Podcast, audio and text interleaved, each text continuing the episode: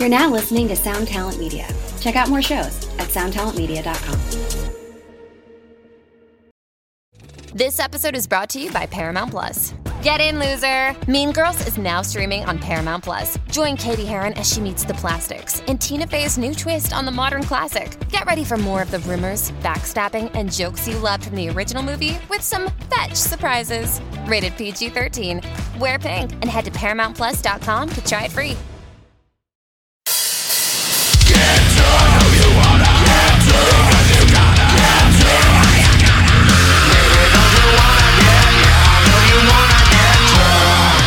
Hey, everybody. Hey, yeah, baby, are you ready? Whoa, whoa.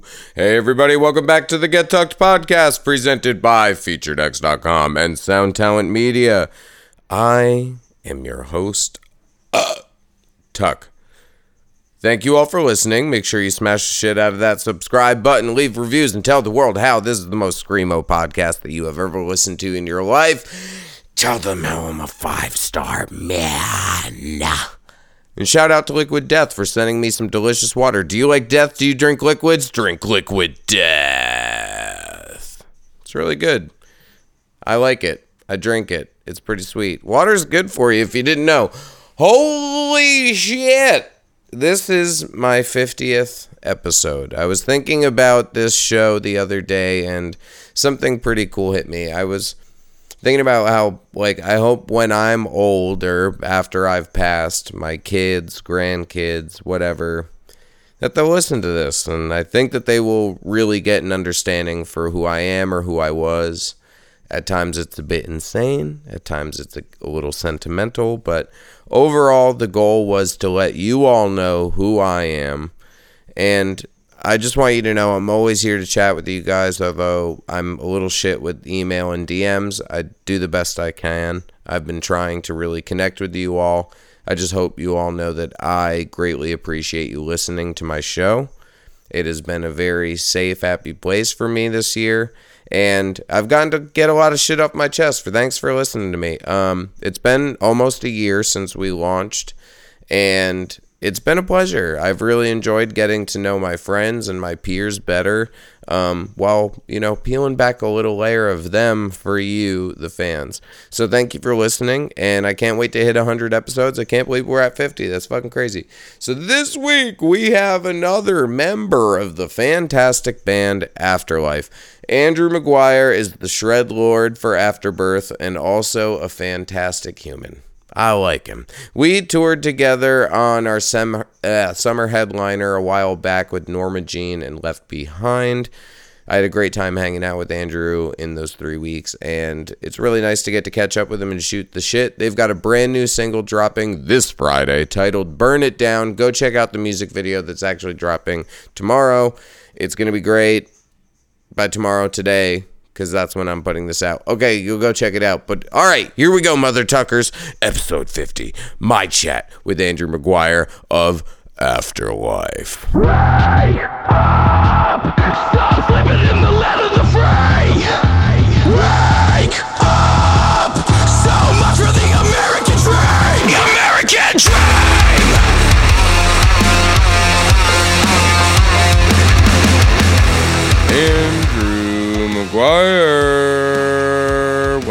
What the up? What's up, man? How are you?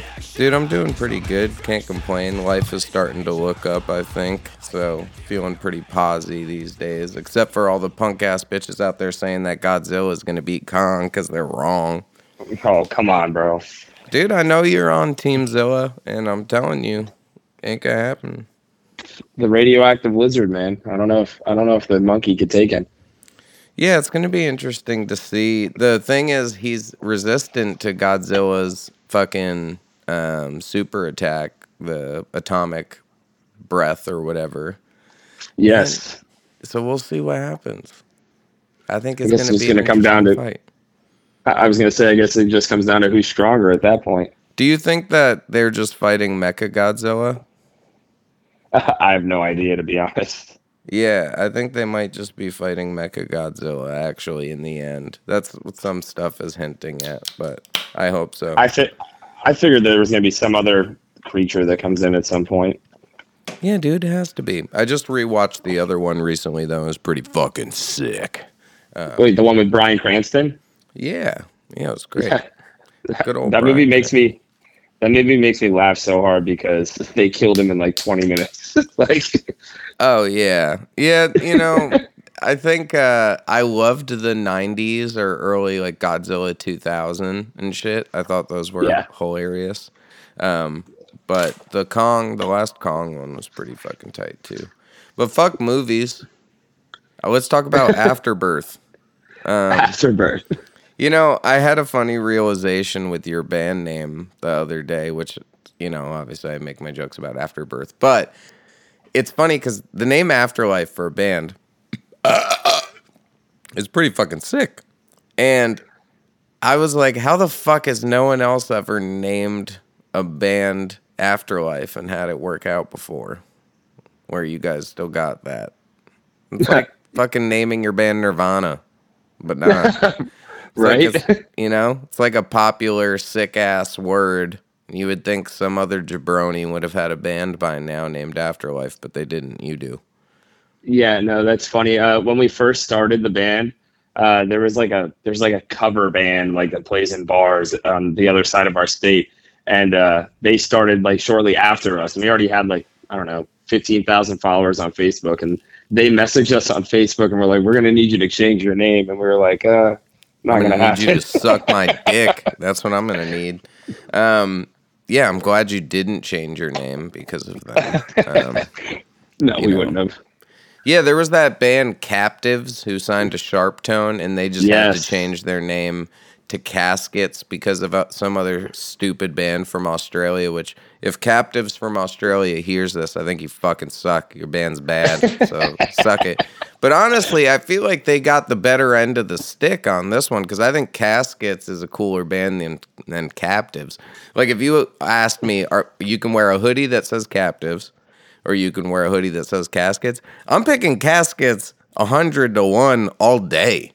Oh, absolutely. I agree with you on that. And also, it's kind of funny because it almost sounds similar already. So, like, people that are listening to them on like XM, I know that they've been doing really well there.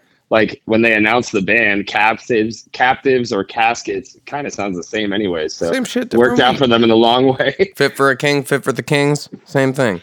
Um, Fit for the kings. fit for the kings, best fucking emo butt rock band on the planet. The Path is the best record of the worst year of ever. And everyone was like, "Wow, Fit for Kings is the best band ever." And I was like, "Yo, it's honestly, it's the fucking truth, man. Like, did you listen to the Path? It's great. Um, and if you disagree with me, it's because you're a stupid jabroni. Um, that's the only thing I'm missing from switching from the one format to this now is I don't have my soundboard where I can have Frank Reynolds call you a whore the whole time. Um, but yeah, I'm trying this new thing called Zencastr. It's not new, but it's new to me just so I can talk to people that don't all have FaceTime. Um, Yeah. but dude, new single fucks. Is it technically because we're recording now, but I'm gonna put it out next week? What day does the single come out? Uh, the single comes out on April 2nd. Oh, okay. Let me look at this real quick. I'm gonna look at the calendar and make sure that I'm just gonna make sure that I talk about it properly. Um, yeah. Okay, so it's coming out next week. That's great. So this it will come out like the day before that drops. Um, which also congratulations, you're my 50th episode. Oh, that's amazing. Yeah, pretty. I didn't know you've done that many. That's crazy. That's a lot. It's been a hell of a year, man. Um, it's kind of crazy because I definitely, I don't know. I like to work on fun stuff. I'm I'm pretty self-serving, so when I think back on this year of all the shit I did, I'm actually kind of impressed with myself. It was pretty decent. Um, not to gloat, but to gloat. Um, it's wild. It was just a, such a fucking shit garbage year that I'm surprised anyone got anything done. But I think that our community was really strong and like, dude, one thing about you, I always appreciate your sense of humor. You're one of the funniest motherfuckers I've met through touring and I always crack up whether it's a tweet or you hit me up or whatever, like always a pleasure, man. So Thank you. Yeah, that was one of those when you guys got added. So so everyone knows how we became friends. We did a summer tour with Normal Jeans and um, Left Behind a few summers ago. And Currents did half of it, and Afterlife did half of it. And the only person I knew from your band previously was Tristan, because he's a Texas boy. But, Unfortunately, um, unfortunately, but goddamn, is he handsome? You know, he can be a dickhead sometimes, is. but he's just so hot that you can't not have him on stage. Um, which you know, when he cut his hair, I was like kind of bummed, and then he grew the stash, and then I was like, yeah, I'd, I'd let you give it to me, buddy. All right. yeah, he has a stash in the music video, so it's pretty funny to me because uh, Tyler was like, "Dude, you got to get rid of that thing." And then once we saw the video, we're like, "Oh, it actually looks great."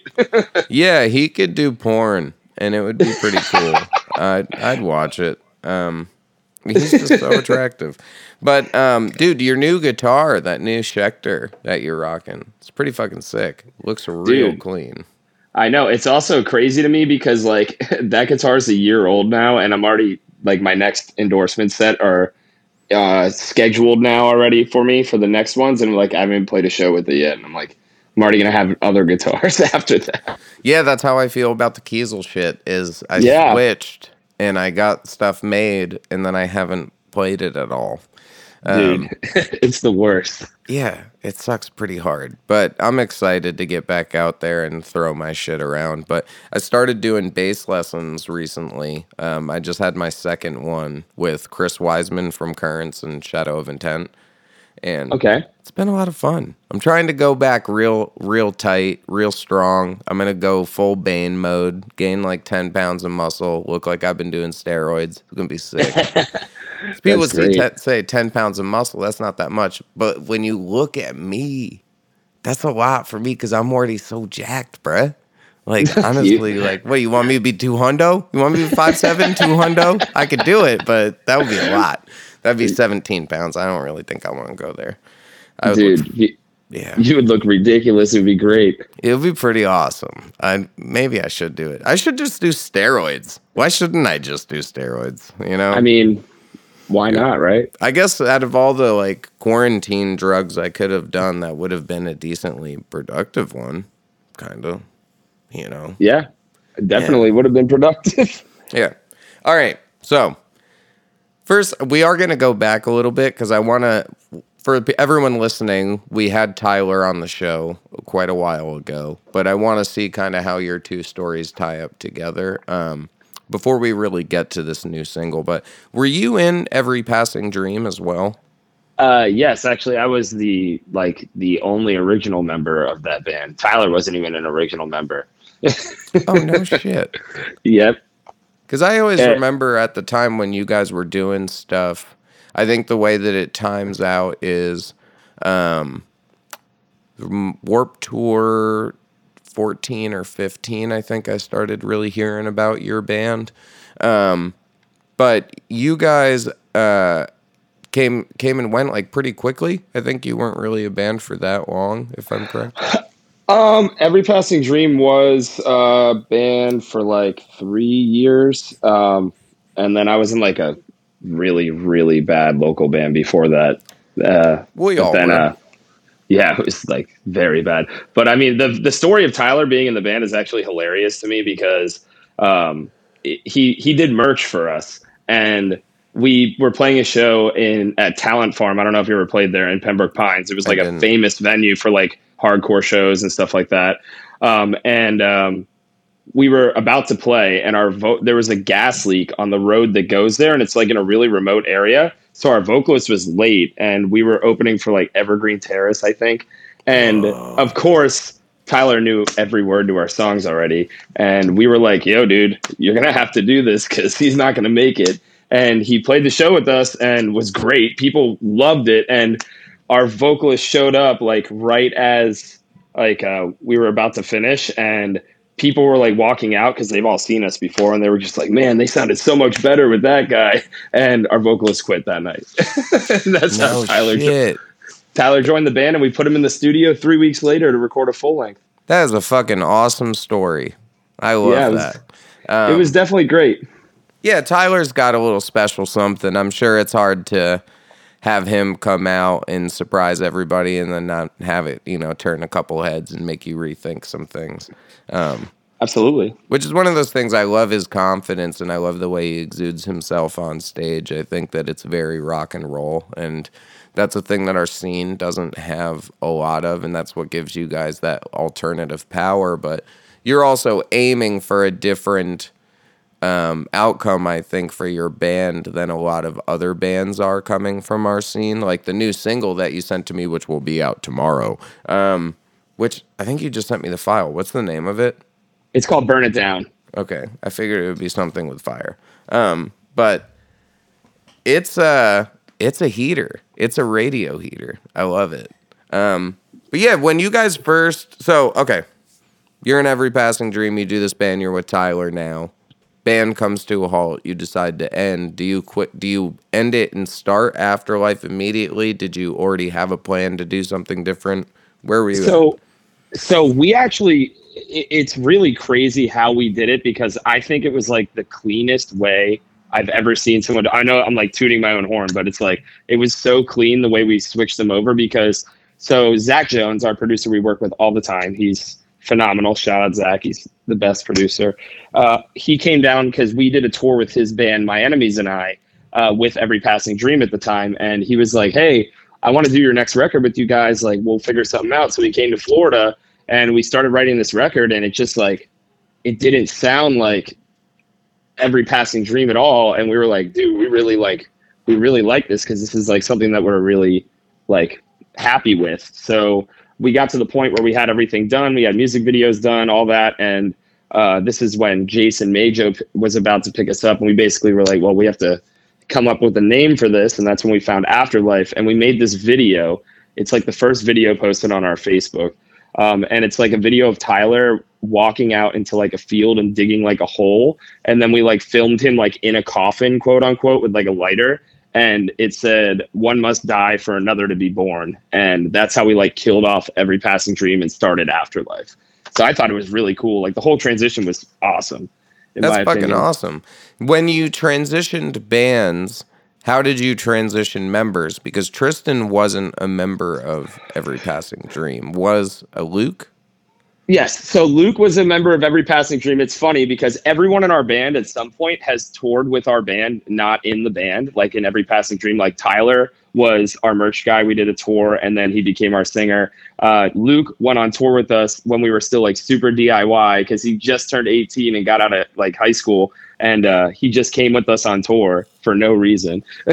and uh, like, you know, that one guy. Yeah. Uh, he came with us and then he ended up in the band. And then um, we had a we had a bassist in our in every passing dream that was starting afterlife with us but he ended up leaving our band to go to another band that ended up breaking up um Can and, we say uh, the, band? I'm curious. yeah he he actually he actually went to my enemies and i zach jones's band um and uh I, I don't blame him. They were on some really cool tours at the time. They did. They were doing like an I Prevail tour when he joined, and I was like, I definitely understand.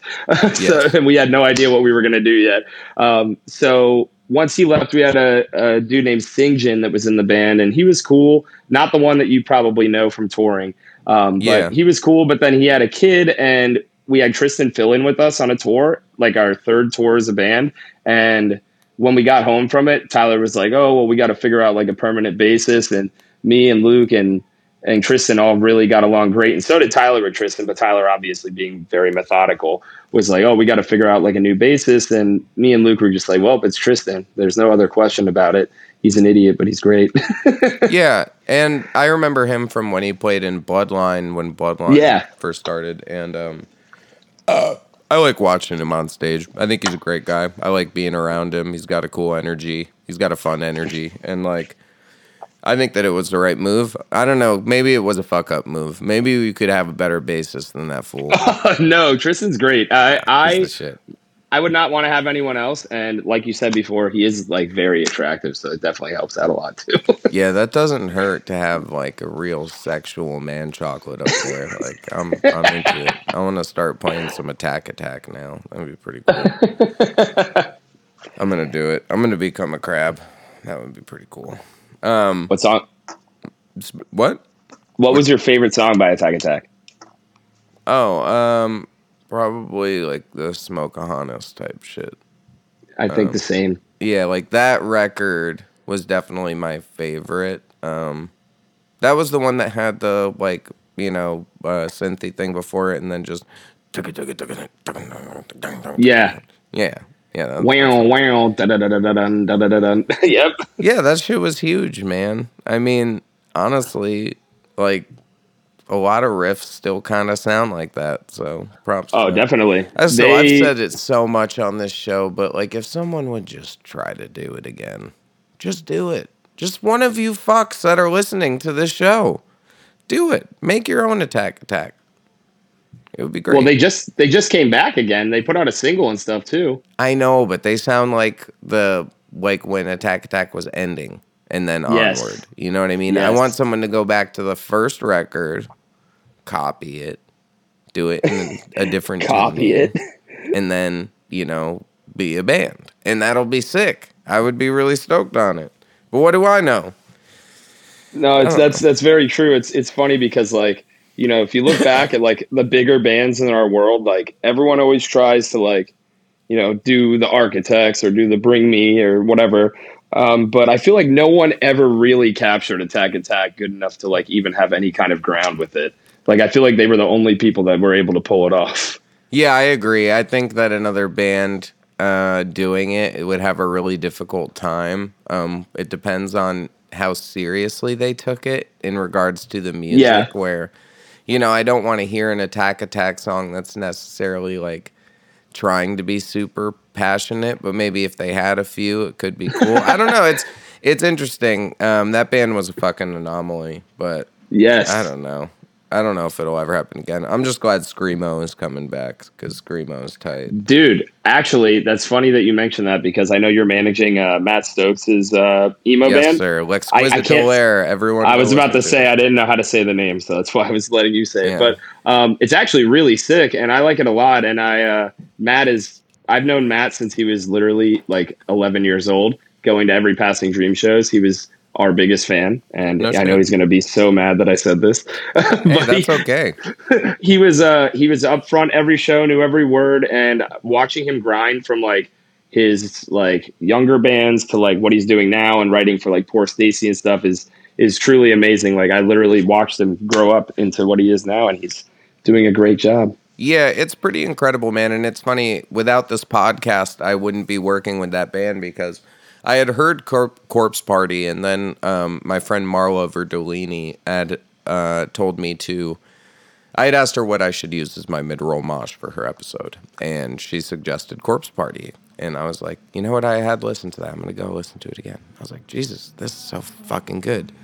And I had to hit them up and just ask what's going on. Like, what are you doing? And then they sent Funeral, which is the latest single. And I sent it to my business partner, Jeff, and I was like, this is the greatest thing I've heard in a long time. Because I'm just a huge, huge Screamo fan. That's the stuff that Yeah. I like. It's my favorite for sure. Like, I love metalcore, I love emo. But, like, I wanted to be Thursday. I wanted to be shit like that. So, Dude, when I hear same. a band that sounds like New Jersey in fucking 2004, I'm like, whoa, what the fuck is this shit?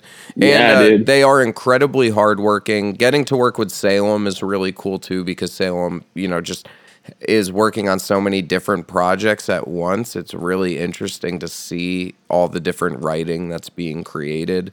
And um, I just think they're an incredible talent. The singer is so fucking good. And, you know, again, if we're going to talk looks and stuff, I mean, they're a pretty good looking band. Um, Oh, absolutely. but, you know, and that's the thing is there's an authenticity to it. It doesn't strike me as because I was like an OG me, as the TikTok kids are calling it now, a senior citizen. Um, you know, I did this shit a long time ago and with all of my heart. And to now see it coming back is honestly really cool for me. I, I thoroughly enjoy it and I fully back it. And that's why I just want to see these bands take off. I mean, you, you know, If I Die First, Static Dress, See You Space Cowboy, all this kind of stuff is fucking wild to me. And it's my favorite. So I'm all about it. Um, dude yeah it's it's definitely really sick to see because like I think you and I are the same age. Um, I turned 30 in July, so I I'm think we're 31 like the same now, age. but Okay. yeah, we're pretty close. So I started going to shows when I was like when I was super young. Like I was like 12 or 13 going to shows. Like I saw My Chem play in a 500 cap venue. Crazy. And like I saw Fall Out Boy play in a 300 cap venue, Paramore play at the same place. We had this legendary venue here called Rays. And Yeah. that was what I grew up on. Like my MySpace URL was a Silverstein lyric, so I totally get what you're saying.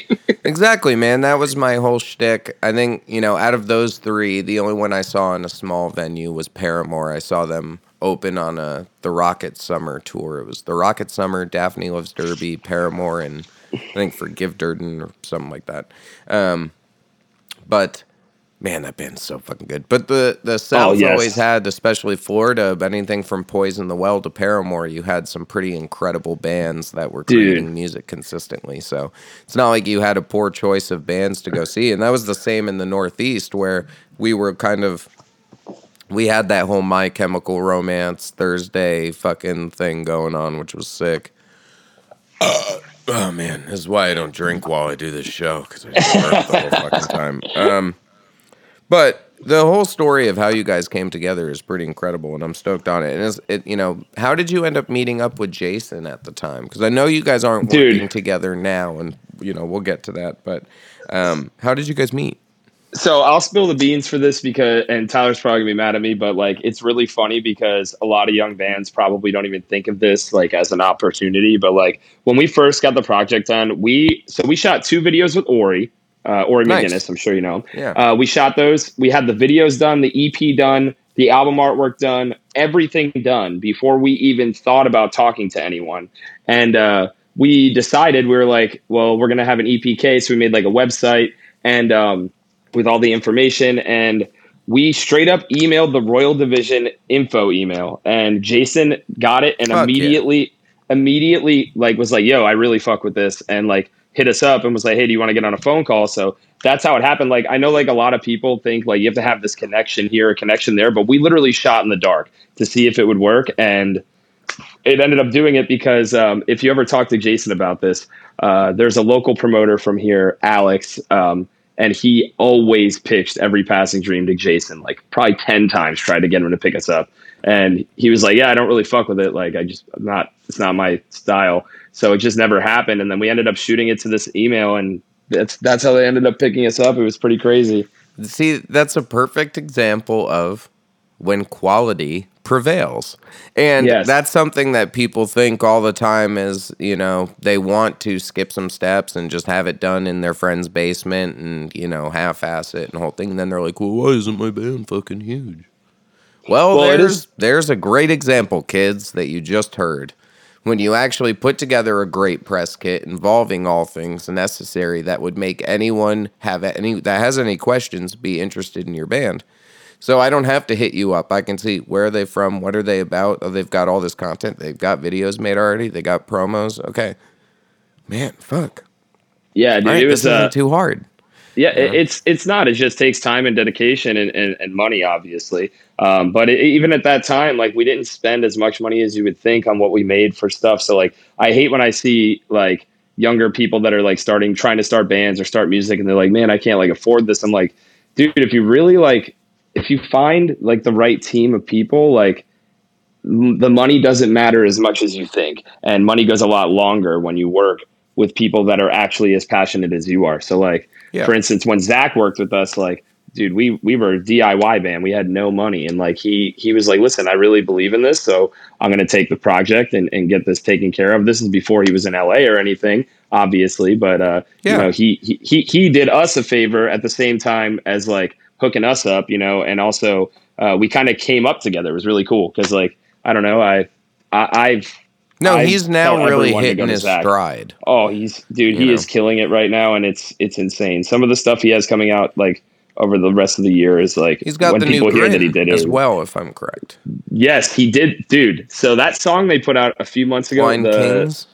No, the other one, the Sun, the Okay. Bleeding Sun. I Bleeding think. Sun. Uh, um, so that song, Zach showed me that when we were in the studio, and uh, Zach used to like never smoke weed, but he smoked. He started smoking when he moved to LA, so we were like high as hell, and he was like, dude, you got to hear this Chelsea Grin song. And I was like, why? He goes, there's a breakdown inside of a breakdown. And I was like, what do you even mean? And he showed me that song. And there's literally two different breakdowns, full on instrumentation going on in that fucking breakdown. It blew my mind. I was like, this is fucking crazy.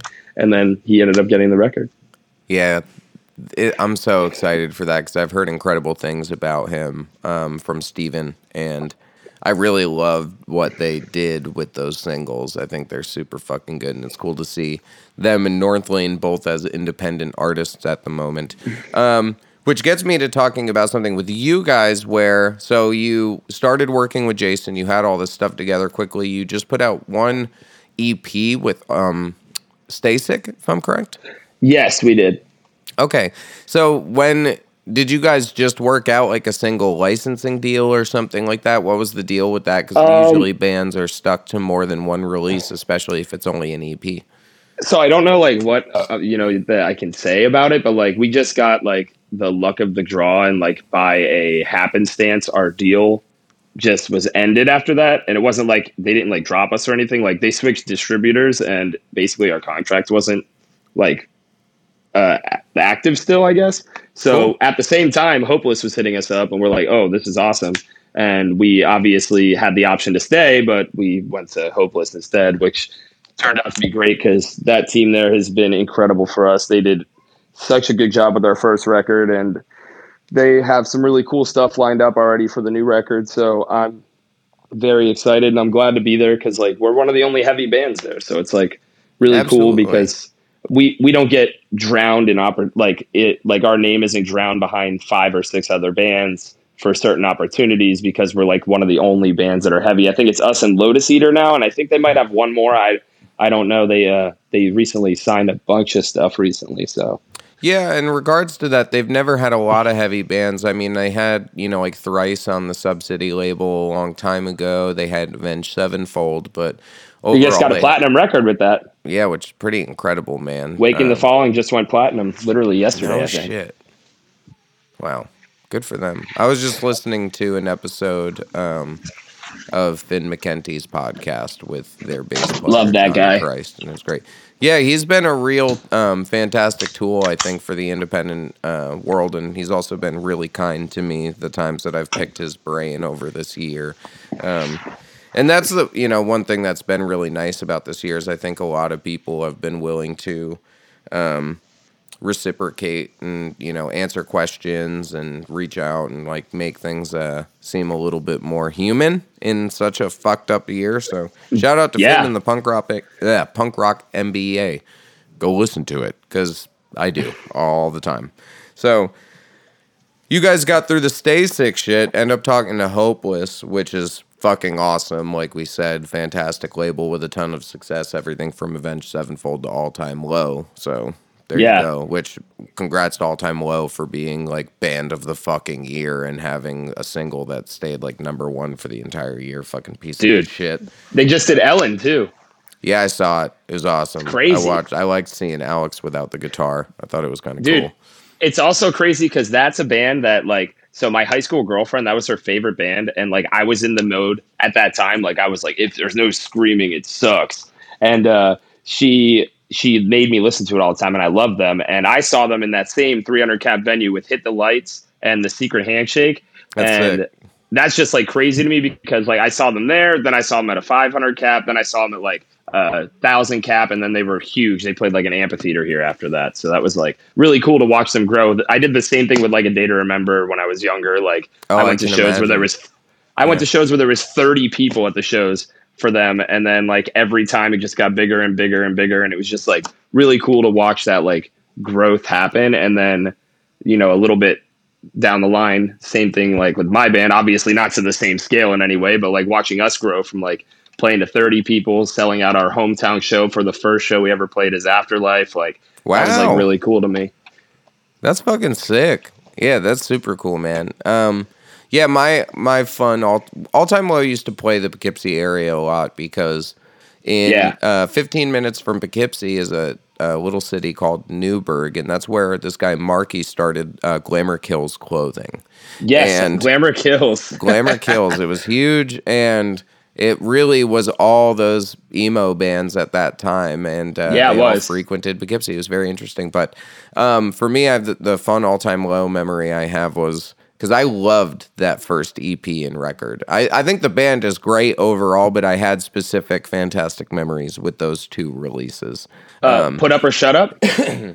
Uh, yes, I think so. I think that's the the called. green and yellow album cover it has like Yeah. the, the cartoons on it, dude. Yeah, Yeah, that's like it- my favorite record by them too. The song "Coffee Shop" Coffee Shop Yes, soundtrack. It's exactly like my favorite song. So the Warped Tour of that summer, I'm watching them play on a smaller stage, and there's not a big crowd, and it was pretty fucking cool. But then all of a sudden, you see this massive wave of people all going one direction, and Alex just says into the mic, "Oh, Underoath's about to start."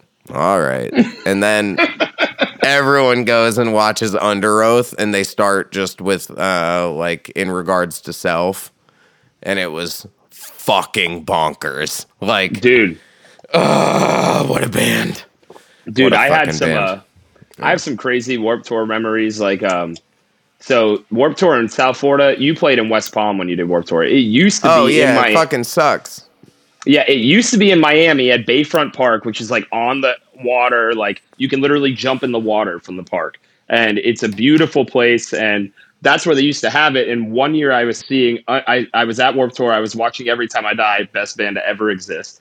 Yes. Um, and then I was going over to watch Underoath, and there was literally a water spout, like a tornado in the water, like out there. Oh, And no shit. as Underoath was like playing, they're like they're like super god noise, like key sounds to start their set, and like it was just crazy because like the sky was turning black and there was like shit flying everywhere. It was fucking nuts, That's man. awesome. yeah, playing Warped Tours in Florida were tough just because we got rained out so much in terms of the music wouldn't stop, but the merch would get destroyed, and uh, you just always and had to be on high alert on the Florida dates. But I remember having another really nice.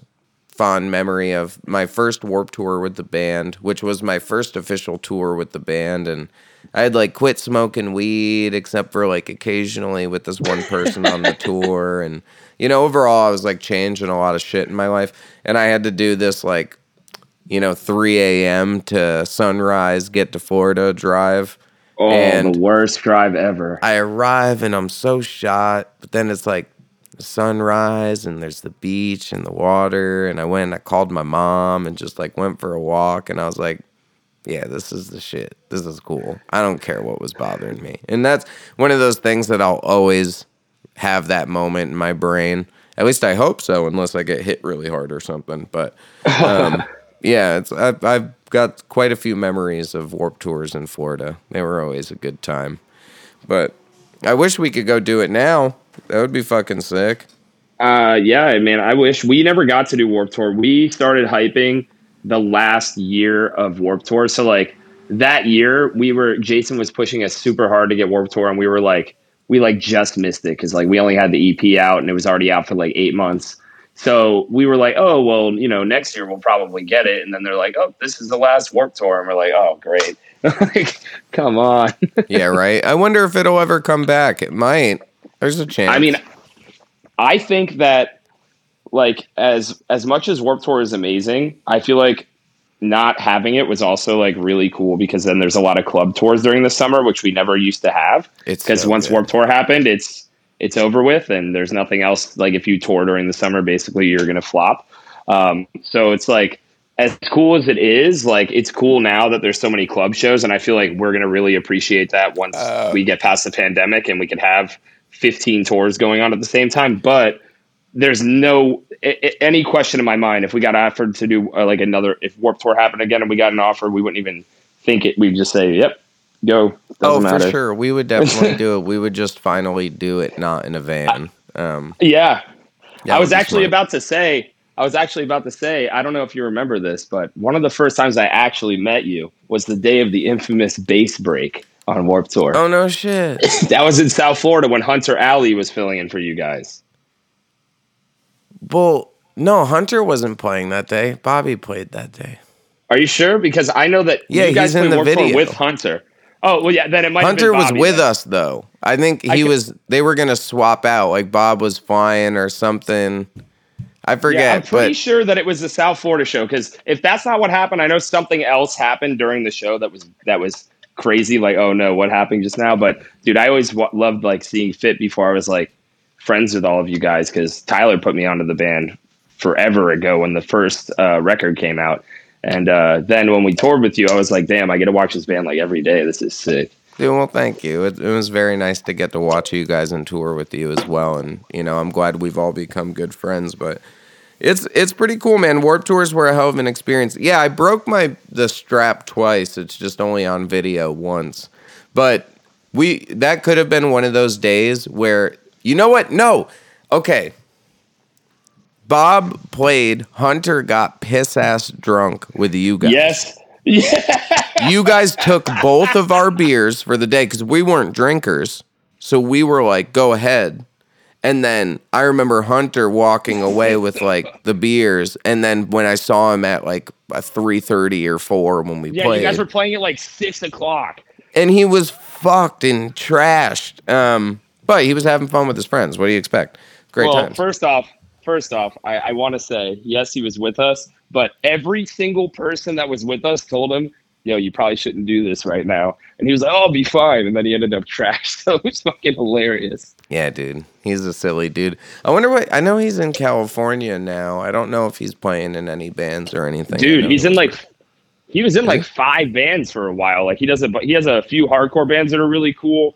Um, I don't know what they're doing right now, but uh, he was in that band Absence of Mind. They had Oh. a they had a moment uh, right before uh, sometime they in were doing well. 2019.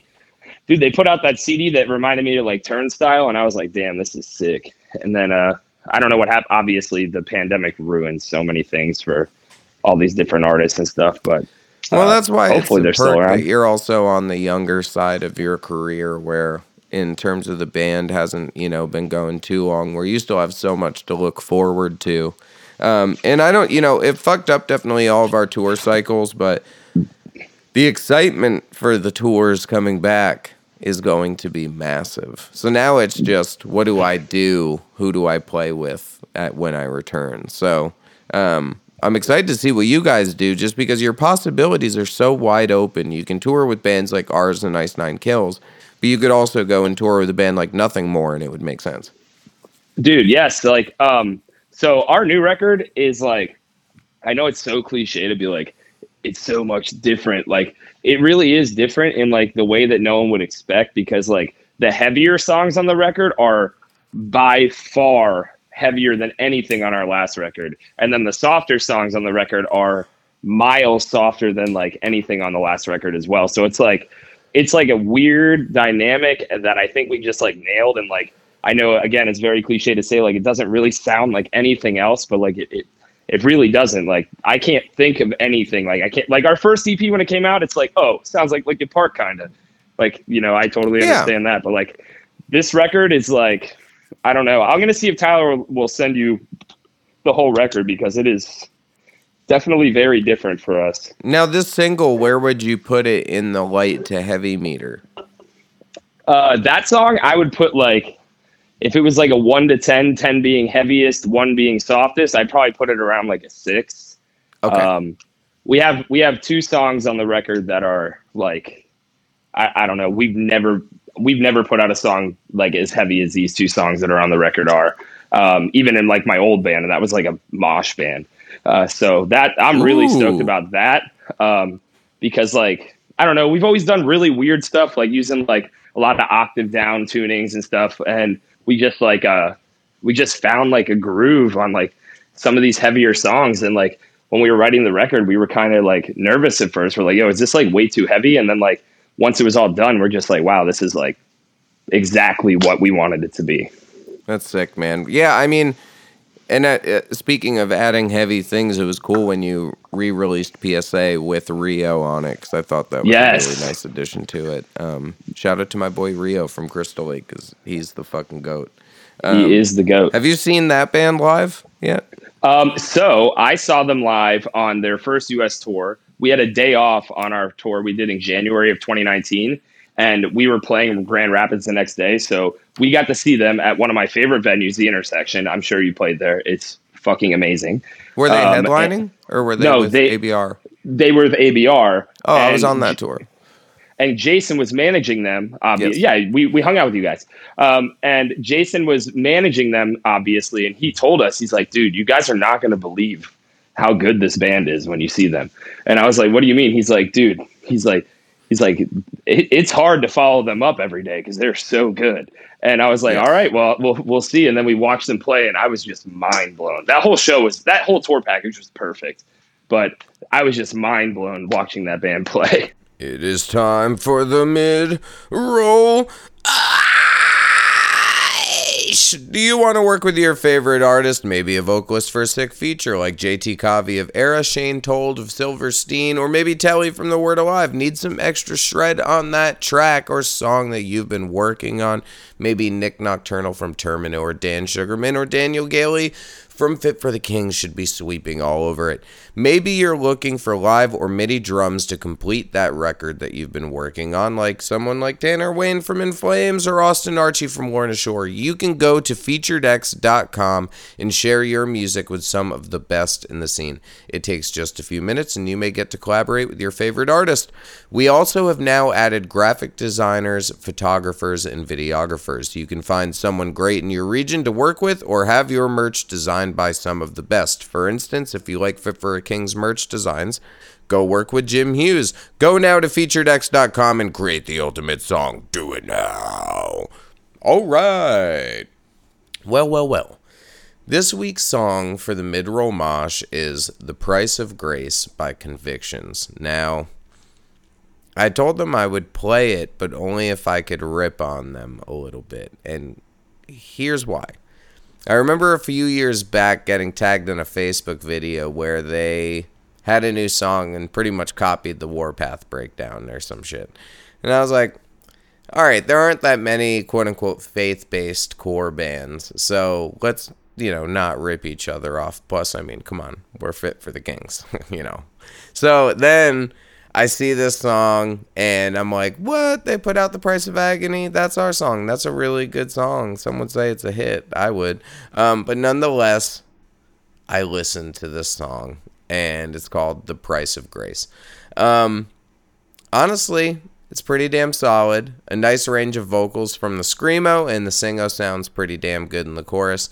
I think that this is the best conviction song that I've heard. Uh, the ending breakdown was also pretty gosh darn heavy too. Overall, convicts, I'll give it to you. It's a solid tune. And I appreciate you letting me be a little bit of a jerk and rip on you a little bit, but all love, and I appreciate you reaching out. Okay, here we are, you jabronis. The Price of Grace by Convictions.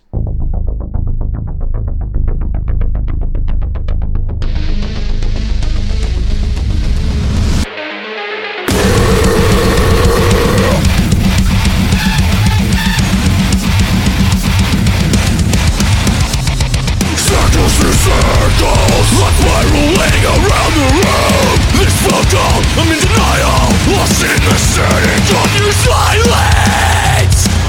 Lost in the setting of your silence. They found the note you left behind in the lethal dose you took that night. We lost touch when the basement door was melted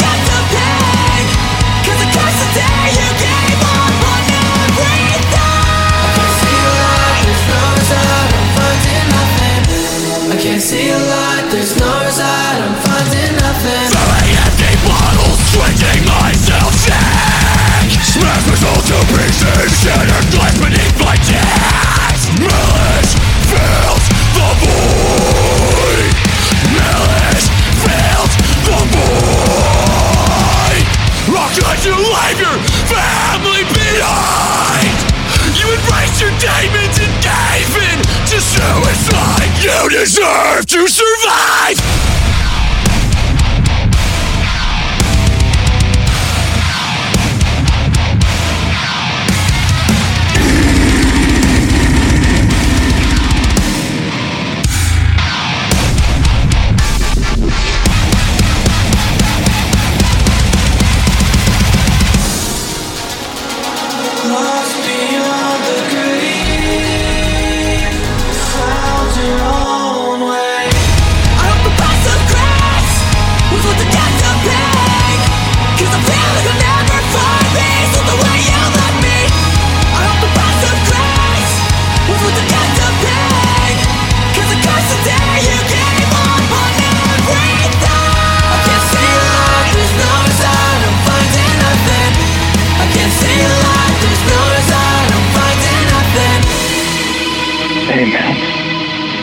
I know you may not ever get the chance to hear this, but I just wanted to tell you that I love you.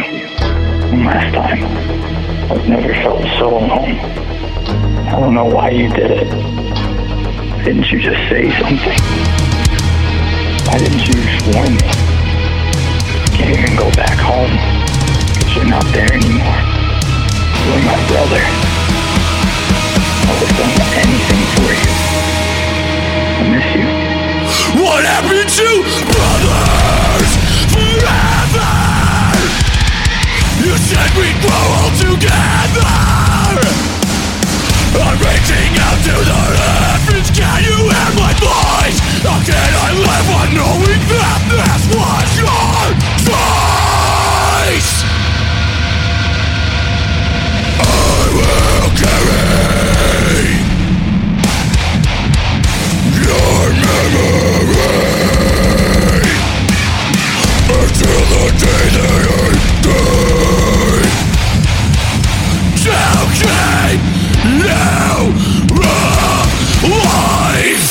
that was one of my favorite tours ever. We call every ABR tour the best tour ever just because we have such a good time, um, and they really know how to take care of their support. Yeah, But, they they um, seem super hospitable. Like that's that's the one thing I got that vibe from. Like you Yeah. know, like when you when you're on tour with a band that big, like you would think like, oh, they're gonna they're gonna take up all this room on stage and like do this and that and like basically say figure it out. But it looked like they like went above and beyond to make sure everyone else was as comfortable as possible at all times. You know. Oh yeah, man, they were great. Um, it was. It's always a pleasure to be with those guys. I mean, we've done two of their headliners and a Warped Tour or two together. That's awesome. They're just really, really nice fellows, and they always hook it up. But getting to watch Crystal Lake open that shit every day was just Dude. fucking brutal. It was like chaos every day, dude. I remember when I first found out about that band when they like before they had any hype over here. I, I saw the Roland cover or the Yes. Roland is it Roland Yes. did?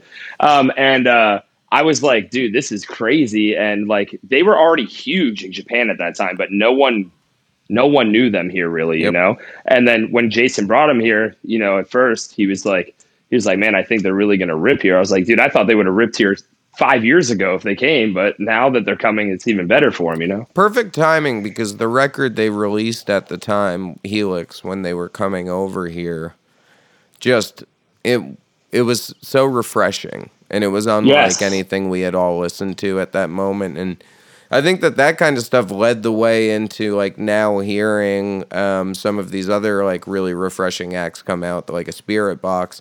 It's why they all kind of get associated together in some capacity other than featuring on each other's songs is Yeah. it just kind of all flows into this refreshing new wave of music that's coming and that's going to circulate through the tours. Um, and I'm really excited for it because as a music fan, I only want to go see tours that I love and listen to bands that I love, but I also don't want to see the same shit every fucking weekend. Dude, exactly. There's going to be a really, really cool new tours, I think, um, by the time that we're all able to get back out on the road. Um, are you guys going to be touring in the fall, you think?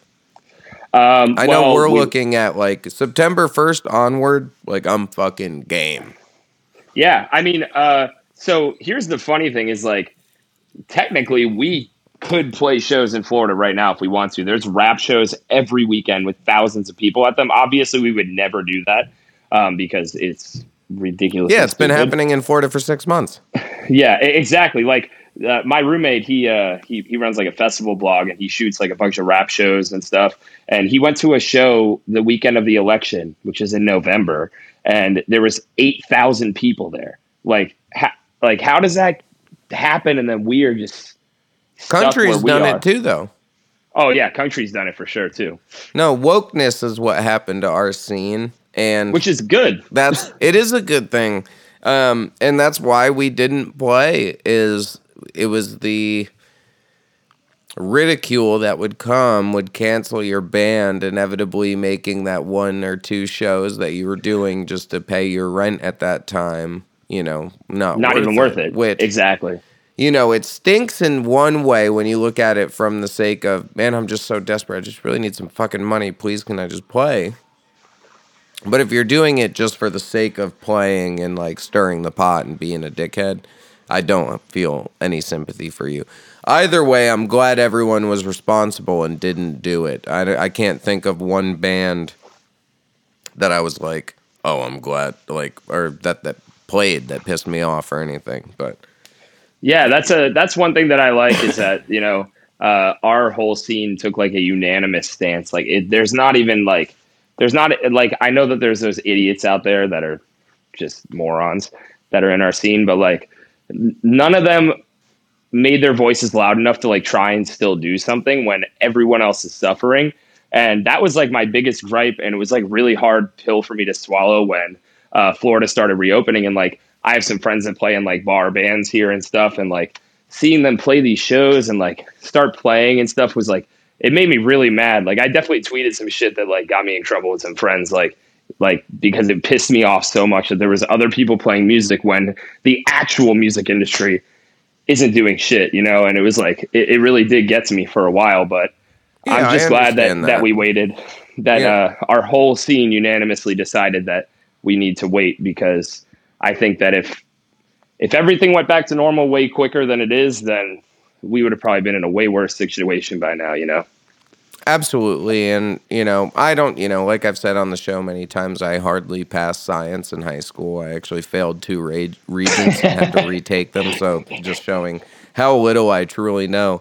Um, but that's why I just sit, sat back and kind of, you know, went with the flow of things and just did what I had to do to get by. And I think when we get back to shows, it's just going to be so great. We're going to appreciate it that it's going to be like, well, whatever. It'll make up for that one shitty year. But your band really has the opportunity now with having fresh new material, whole new record done by a badass producer. Like, y'all are going to pop when this shit comes out. Now, we're hearing a single in a week, but when's the record drop, or can you not really talk about that yet?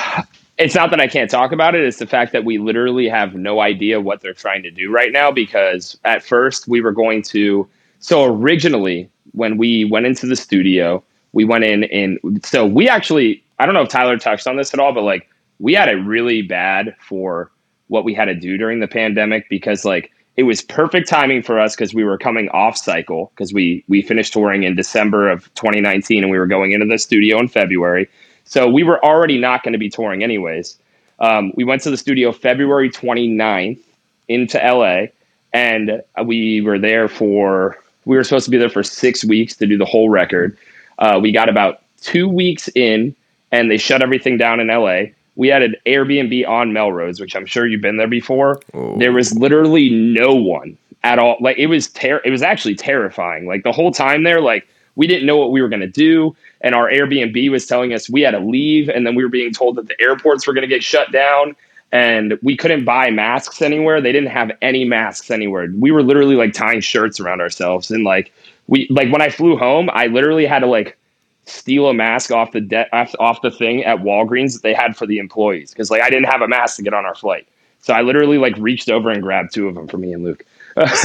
Wow. and um and it was like it was really scary because like we had like you know we we stocked our Airbnb and stuff like with food and like we went to the stores and like everything was gone and then we had to stop the record in the middle and then Zach came here to Florida for two weeks to do some more of it and when Zach came here it was literally the week that George Floyd was uh, murdered. Obviously, Oh no. um, so we went from pandemic to, um, you know, taking some time off from the studio because we went to a couple protests um, in, in West Palm Beach, and then we went back in September to do like the last last little bit of it. So it gave us some time to like really sit back and make sure we loved everything, which is really cool. But it's also It's like also a double lot of edged heavy stuff to go through.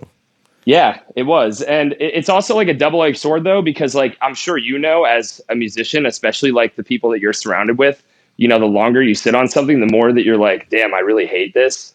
So there was definitely a lot of the stuff that we were doing that, like, we thought was super sick when we wrote it. And then by the time we got to our next studio session, we were already like, all right, here's all the things we're going to change about it. So, like, Yes. it's good. It was great to have that have that opportunity but like at the same time like you know, it's just like you get to the point where you're nitpicking stuff like, do you think this cymbal sounds weird at 32 seconds? And I'm like, dude, like, we just got to stop. And so we all stopped listening to the record, like what we had at that point, uh, for a little while. And then we, when I went back with Tyler, um, we finished up the last bit of the record. Tyler got all the vocals done and everything. Literally, the last minute of us working is like when it and when we finished it like we thought we were gonna have to book like another session and uh, it was really cool because we had like so many different minds like come through and work with us like we had we have a song that we did with Drew Fulk um My on the boy. record uh, we did a song that Telle came and helped us out with from the word alive No shit. um, that was amazing. And then Jimmy from a uh, Thousand Below came and helped us on a on a couple songs with uh, working with Tyler and stuff too, which was really cool. So it, it, we just love the collaborative e- effort for things, and I feel like our world hated that until like this year. So it's like really cool to see like Oh, people actually collaborating. yeah, I know it's crazy. You would think someone might start a business to make a bunch of people do it.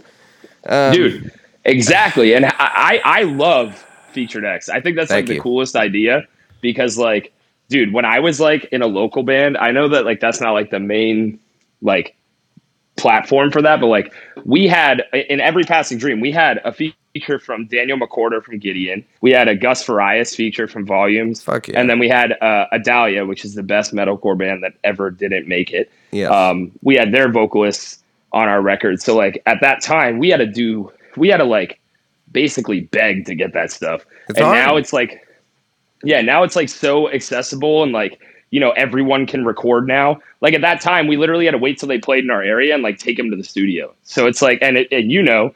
Touring, you don't want to go and sit in a studio for three hours after you were just driving for twelve hours. You know, yes. so like it, it it does definitely get annoying, but seeing featured X is like is really cool to me because like it's something that I always was like, damn, I wish you can just like go online and pay someone to just do this. you Right? know? That was what my business partner Jeff said. And then I was like, that's the best idea you've ever had. And then I called people and then we made it.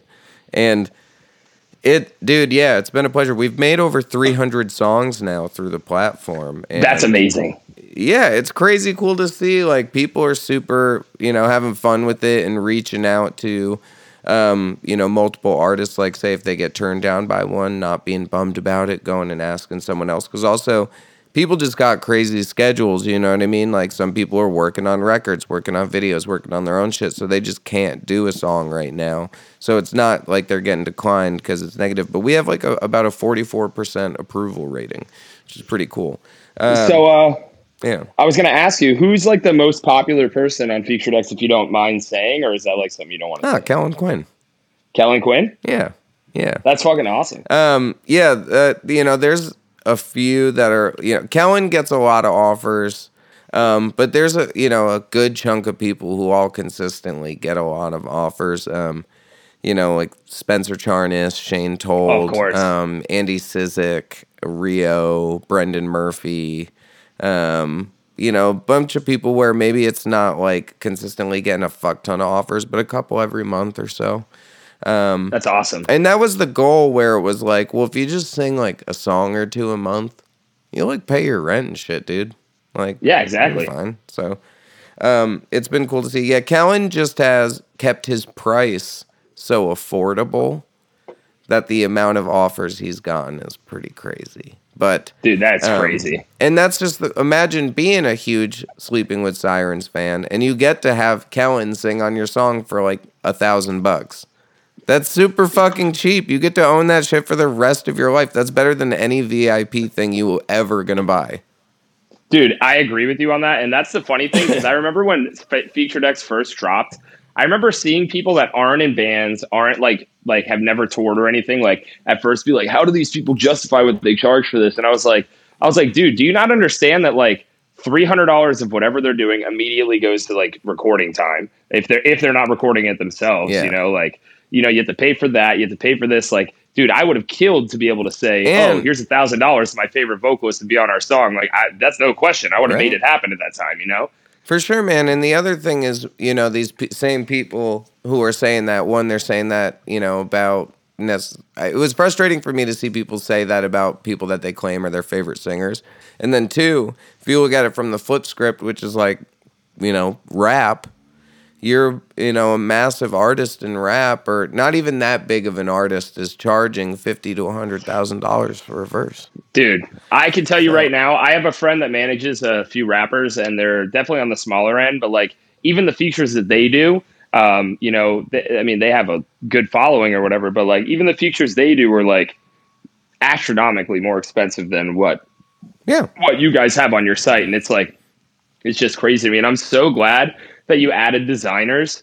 Um, you know, you. specifically for the smaller bands that like are always like super stoked when they see like merch uh, and not tooting our own horns here, but like you guys always having sick ass merch, us always having really good merch, Yes. like other bands, and then like you know you'll play a show where an opener will open or play like a local date, and like they'll come up and be like, yeah, this merch is crazy, and like you know how we all are, we don't want to give away who we work with or what have you, and now now you have your option to figure it out yourself and pay these Well- people through a site and get it all done the right way. Yeah, and that you know, in the past, I definitely remember when everyone.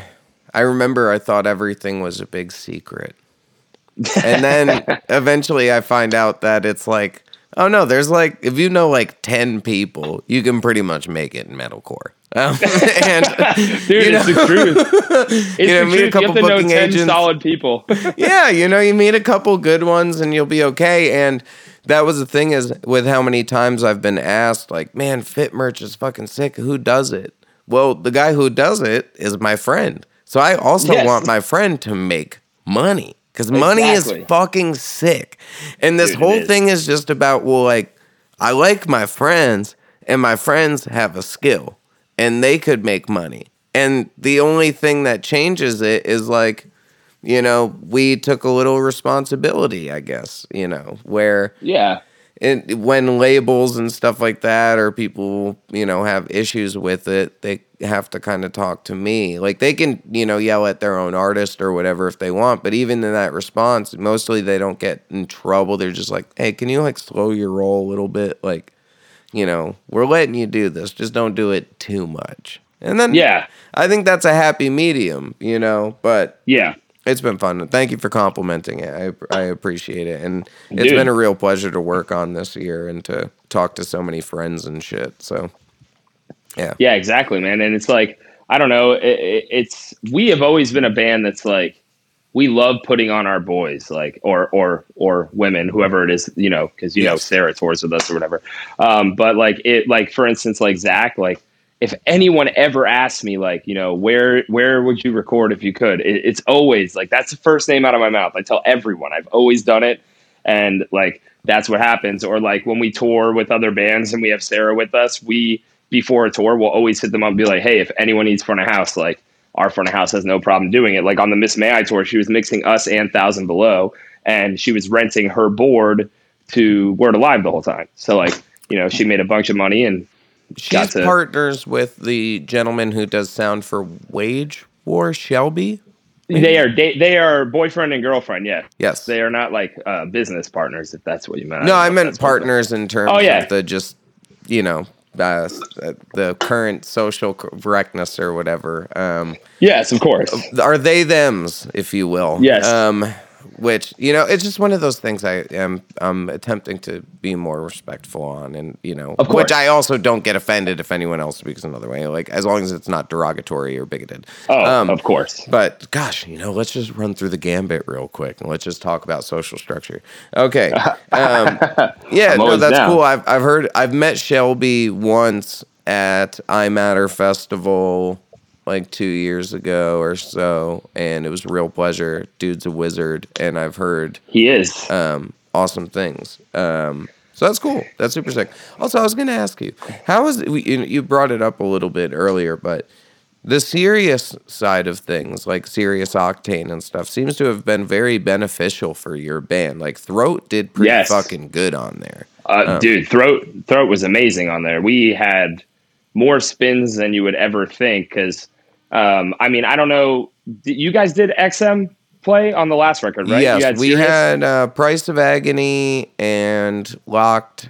Maybe, maybe uh, Breaking the Mirror. Breaking the Mirror also was on it. Yeah. Yeah. Okay, so if you know, like when you get put on there, you get like a limit of like, you know, we're gonna spin it this many times, and if they don't like it, then fuck off. Um, which is fine. That's obviously how it should work, so they Yeah. don't keep music on the air that no one cares about. Um, and when we put out Throat, like it did the test drive and it slammed, and then they put us into Accelerator because it was doing really well, and that they were playing it like four or five times a day, and like we were getting pictures every day from like family that has it, and like that's when my dad finally like accepted the band. my dude, Yeah. my, my my dad and my mom, they both are extremely supportive of of letting me think for myself, do what I want to do with my life. Like they were never the ones to tell me what to do. Um, but there was a point for sure where they were like, "Oh, you want to do like the band thing? Like, what are you doing?" And like when my dad heard us on Sirius XM in his truck, that was the day that everything changed for for like our relationship with like that and like ever since he he just is like the biggest supporter of the band he shows everyone he knows the band and and it's it's really awesome to see because like if you were to ask like tyler or something my dad used to like hate the fact that we were doing like the band stuff and like once he heard it in the car on the radio and then we had like a we did a, a tour of the uh, nhl facility um, the nhl tonight the, where they shoot all the Yeah. the pregame stuff, like they let us come because of the band.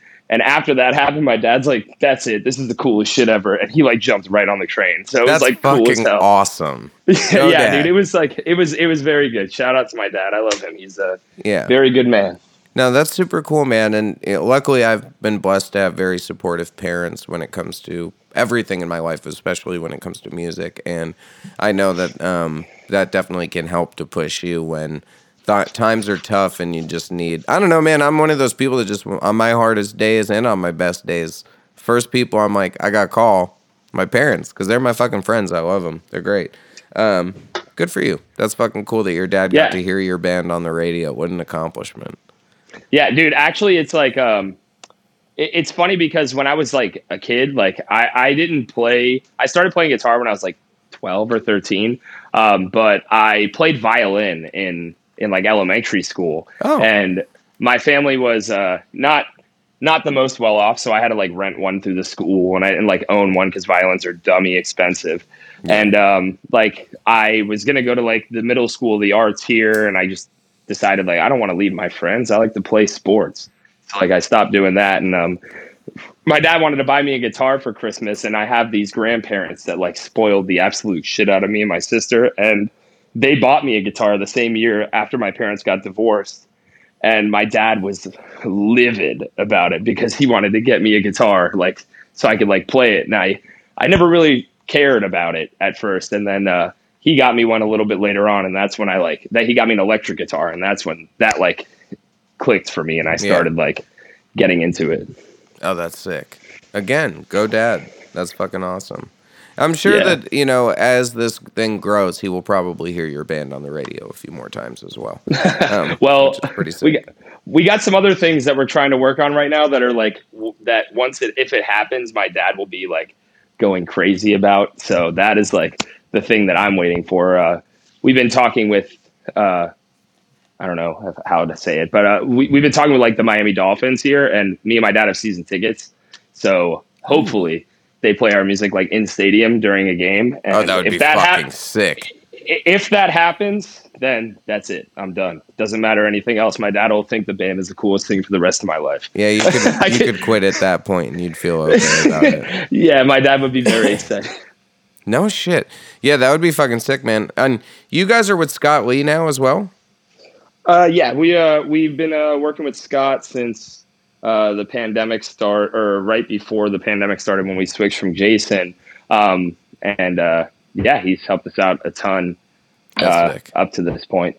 Very cool, man. Yeah, I'm sure he can hook you up with some fun things in regards to that kind of shit. But, uh, dude, I can't wait to hear the rest of this album. I mean, I I know that this latest single is definitely gonna smash and do well on Sirius. Like, it's a fucking heater, no pun intended. Um, which when you I- hear the song, everyone will get why I'm said no pun intended. Yeah, and when you see the video, that's the funny part is that the video will also make sense with that. But um, I was gonna say that the next single is the next single is the one. If you ask me, the next Yeah. single is is the song that will be everywhere. Hopefully, that's what I'm hoping for. Well, the you one know I'm very this one, pro pyro as well. Like my band is Oh, all yeah. about the fire. dude. Let me tell you this: when we did this music video, there's a shitload of pyro in it. I don't care. I know that they'll hear this right before it comes out.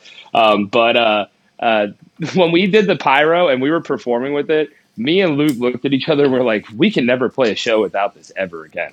We're like, Is "We it not do the coolest shit ever? it is really cool and it's funny because uh, I wish we so Anna that came on tour with us with you guys, Yeah. our photographer, um, she came and did behind the scenes footage, uh, like like pictures and shit. Um, but she didn't do video. But it was hilarious because the first time we went through, uh, we were about to like start. Uh, there was supposed to be two pyro uh, three bangers behind Luke, the ones that have like the three shots. Yeah. And um, right before we started, they daisy chained those together with the two that are behind me and Tristan, which are just single shots. And when you plug them all into the DMX, the single shot ones are just on and off. And the three banger, you could do like one, two, three, one, two, three, one, two, three. And when they daisy chained them all together, they just stayed on. And if Luke was on his drum set, he would have burned to death. Probably not to death, but he probably would have caught on fire. Yeah, that would have been pretty cool though. Uh, You know, his hair's all on fire, and he's all like, "Ah, my hair's on fire. What?" And we're Dude, like, that "Luke, dude," and he's like, ah, Luke, dude. shit. You know, I think that would be pretty funny. cool. Yeah, I like the the picture that's on your Spotify now. You guys look hard as fuck. Oh, you caught that. yeah, that's tight. Y'all look Nice. mad fire. we just Fire, started fire. uh we started putting those up and uh just didn't say anything about it obviously so i'm glad that you caught that that's good you have a very good eye Dude, sometimes I look at things before I interview people. Sometimes I even look at things while I interview people. That's why I like not doing the camera, even though we were gonna do um face to face, which was gonna be fun because I was like, I'm gonna have a drink with Andrew. It's gonna be cool. dude i wish now, you know, I have. It's just without your face, but you know, so Yes. lesser. But it's okay. I can handle it. Um, yeah, dude, you brought this up a while ago, so I appreciate your patience and actually waiting for it. But I'm glad we waited till there was actually like a song or something to do, because you guys chilled out for a good chunk of this pandemic period, which I'm sure was nice as well.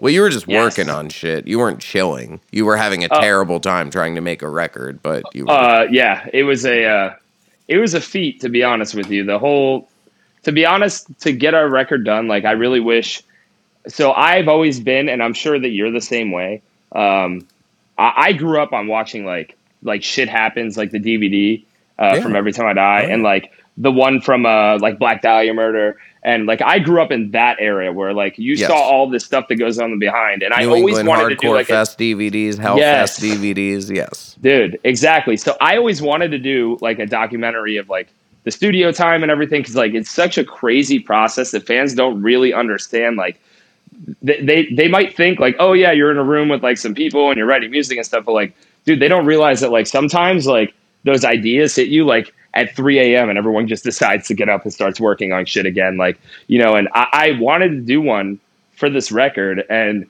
right as the pandemic started to heat up, we were like, like as we were flying to LA, we were like, uh, probably not a good idea to like fly Anna out, like just in case she gets stuck here with us.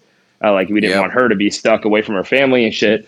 And um, like we just didn't end up doing it. And I was like, damn, I really wish we would have done this because like uh, everyone could say that like they had the pandemic pretty hard, but like trying to do a record during it, like at the like specifically during the pandemic, and like having to like make a makeshift studio here in Florida for Zach to work with us, and like um, having to fly back and forth to LA during a pandemic to an area that's like the worst place you can go for the pandemic is like it was just so Yeah. much work. And I, I honestly wish we could have done it because that's like the coolest shit to me. And like I still watch shit happens. I think that's the best band DVD ever made. If you haven't watched it, you need to watch it if you could find it somewhere. And not you, anyone. yeah, the people. I'm sure they could find it on YouTube at this point. Hopefully, if not, the Merch Now web store might still have it. Um, but that to. was I worked at Merch Now for like a, a year or two, and um, that was the stuff I always wanted to buy when I was leaving. Yeah? I would, I would get.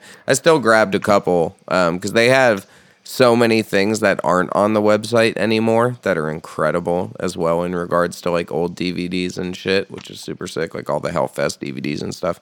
Um, but yeah, that's fucking. So sick. I actually, I actually had two questions that I wanted to ask you. Yeah, hit this me. podcast because, like I said before, you and I are like the same age, so we like grew up through like the same like time of the scene where we were like fans before we were bands. Yes. Um, I wanted to ask you, what is the band you've seen the most times? Like at like not counting like on tour or anything. Who's the band you paid to go see the most? I think thrice. Do you know how many times, or a guesstimate? Um, it would be them or under probably around like just like five, five, five or five, yeah, five or six. Bro, that's Um, that's funny. I'm trying to think who is really the number one band I've seen the most. That's tough, man. dude. So Yeah. normally I think it would be tough, but I've seen every time I die 33 times and I've never once played like a tour with them. So that's like mine. Yeah, I see them like every every time I die. dude. I'm telling you right now, my like one of my bucket list things is like playing their ETID Christmas. Like I would do anything to play that. that's like Oh one of the right, bucket list shows for me. dude. The last one wasn't the last one with Glassjaw and shit. The last like, one was with like Glass Kids. John, like Ghostface Killah or something like that. Like Yeah, something Ghostface insane. Killer, the Get Up Kids. Yeah, it was like three shit. days. I've also every time I die, I've seen that band a lot. Um, oh, I mean, you're from New York, so I'm sure you've seen them a million Yeah. times. Yeah, I've, that could actually be the band I've actually seen the most. But um, yeah, that's a tough question. I'm really trying to think back on like who I paid to see the most. Well, I mean, even if you didn't pay, like you went to the show anyways, but like, you Yeah. know, I mean, obviously your perks change as you start to become a band guy. So like, I'm sure you haven't paid for a show in a Well, very long time. Jeff, who's my business partner with Featured X, and he managed him and I managed Left to Suffer, The Gloom and Corner, and and L'Exquisite Dolaire together as well.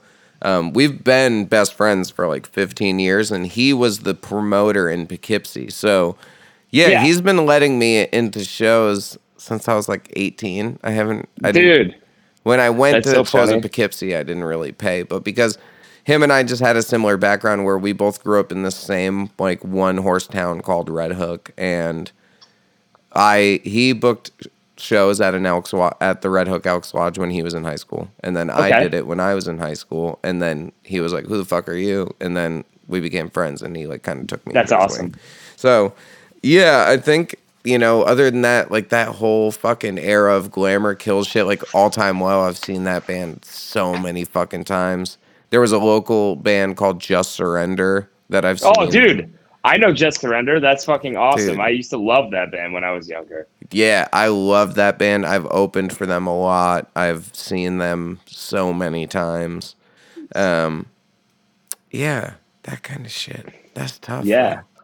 Dude, it is a tough question, man. I asked this to a lot of people, like my friends and stuff, because I don't know. I was like, I don't know if you feel the same way about this, and this is something that I've always wanted to talk to another band person about, but like being in a band, like kind of ruined music for me, like as a fan, because like when I go to a show, all I can think of is even if it's like something huge, like all I can think of is like, damn, how much you think that production was, or like, damn, that snare sounds like shit, or like, fuck, this is annoying. Like it, it, it really did that to me. And honestly, if there was like one of those like take this pill and this happens, like mine would be to be able to go back to a concert as a concert goer with no knowledge of the music industry. See, I don't I don't really have that problem for me personally. So I have two ways that I view shows. I guess three ways.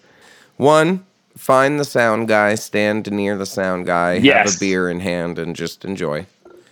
I love to sit down and watch. show. Like if I'm I seeing, love like, to sit. if I'm yeah, like if I'm watching like Manchester Orchestra at Oh, the course, yeah. Palladium, at like I, me and my um, soon-to-be wife, we went to the Palladium in Worcester to see Manchester Orchestra and like got That's a amazing. hotel and like sat up in the balcony and just watched them kick ass, and it was fucking awesome. awesome. Yeah. like you know I like to do that, but you know even I guess the only thing to relate in like what you were saying is, for instance, when I went and saw Architects, I did what I said, where I stood right by the soundboard and you know just when it was the Fit for an Autopsy with um. What's that fucking band from a British band? While she sleeps, and then While she sleeps. uh, They're having a good. They're having Are- another moment. wrong. While right she now. sleeps, Thy Art Is Murder and architects. Pardon me. That's awesome. And- That's a sick tour. Yeah, the only thing that I was thinking was in regards to like what you're saying is I'm listening to Architects and I'm like, well, I know they got mad tracks going on and shit. Like I know Homeboy's back there doing the bass and playing the MIDI bass and stuff, but they still got tracks going on and shit, okay? But then I'm watching Sam sing and I'm listening to everything, but I'm watching his mouth versus the mic and when he pulls the mic away and does the sound stop and all that Yeah. kind of stuff. And it does. And then that's the really, really heavy in the mix, as you can see when he pulls it away and it stops. And I was just like, oh, he can really do all of this. That's Yeah. dumb. That's fucking ignorant. He should not be able to actually sing all of this live, and he can. It's miraculous. The guy Bro, is I- just a godsend. I feel the same way about Kirby, dude. Remember when that video went viral back in the day where everyone was like, "Oh, he can't do that long scream at the end of Warpath," and the video went viral, bro. His dad like did a- that video. bro. I could tell it was definitely shot by someone older than us. Yeah. You could tell. You could tell it was like the two hands on the phone video. Yeah. and uh, but no, it's it's funny because like, dude, I always have thought Kirby is like is like the most insane vocalist because of like his like technique and being able to scream for like so long and shit. Like Tyler is phenomenal. I'll never ever take that from him. But like, Yes, if you ask him to do that scream from Warpath, he's probably gonna get halfway through it before he's dying. To be honest with you, so like, it's like it's like crazy to see someone to be able to do that. Like, there's there's a few vocalists that I feel like very strongly about, and Kirby's definitely one of them. Dude, I'm very happy to hear that. And I, I feel the same. I'm very blessed to get to make music with him because I truly do think that he is. Like, obviously, there's a lot of vocalists that have all these crazy techniques and stuff like that. yeah, When I'm just going, I want the fucking best metalcore vocalist. You know? Well- obviously, we've got our Howard Joneses and we've got all that stuff. Yeah. Man, Kirby's fucking up there, bro. Like, he. Dude, he is very good, and he also puts on a very and- good show. Yeah, he's great, man. I I love my man. So thank you for saying that. That's very sweet. Dude, and hopefully, if he hears this, if he's not too busy with his fucking kids or twitching or fucking taking care of his crazy thing that's going on with his wife. I don't know if you've seen her Dude, thing on Twitter. I have seen that, in and of the hospital. I- I'm glad to see that she's doing a bit better right now. That's Yes, that's amazing God. to see.